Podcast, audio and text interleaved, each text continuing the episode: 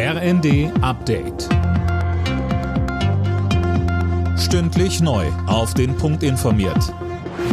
Ich bin Daniel Stuckenberg.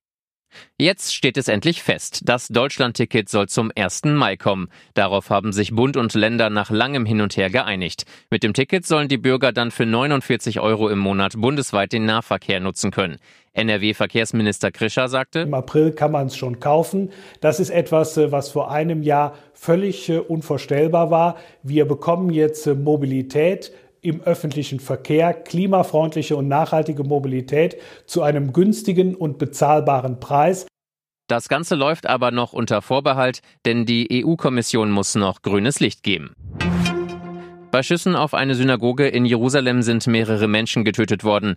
Die Polizei spricht Stand jetzt von mindestens sieben Toten. Weitere wurden verletzt. Die genauen Hintergründe sind noch unklar. Der Angreifer sei von der Polizei erschossen worden, heißt es.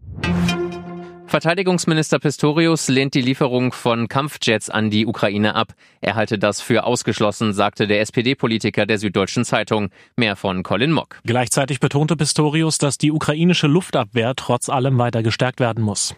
In der Ukraine sind derzeit Flugabwehrpanzer vom Typ Gepard aus deutscher Produktion im Einsatz. Allerdings gibt es da Probleme, weil nicht genügend Munition vorhanden ist. Pistorius ist außerdem der Ansicht, dass das 100 Milliarden Euro Sondervermögen für die Truppe zu klein ist, ebenso wie der normale Verteidigungsetat.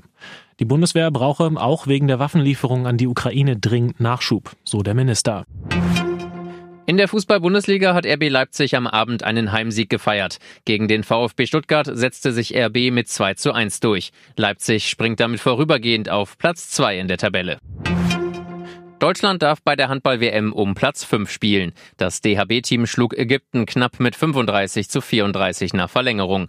Gegner im letzten Spiel des Turniers für die Deutschen ist am Sonntag dann Norwegen. Alle Nachrichten auf rnd.de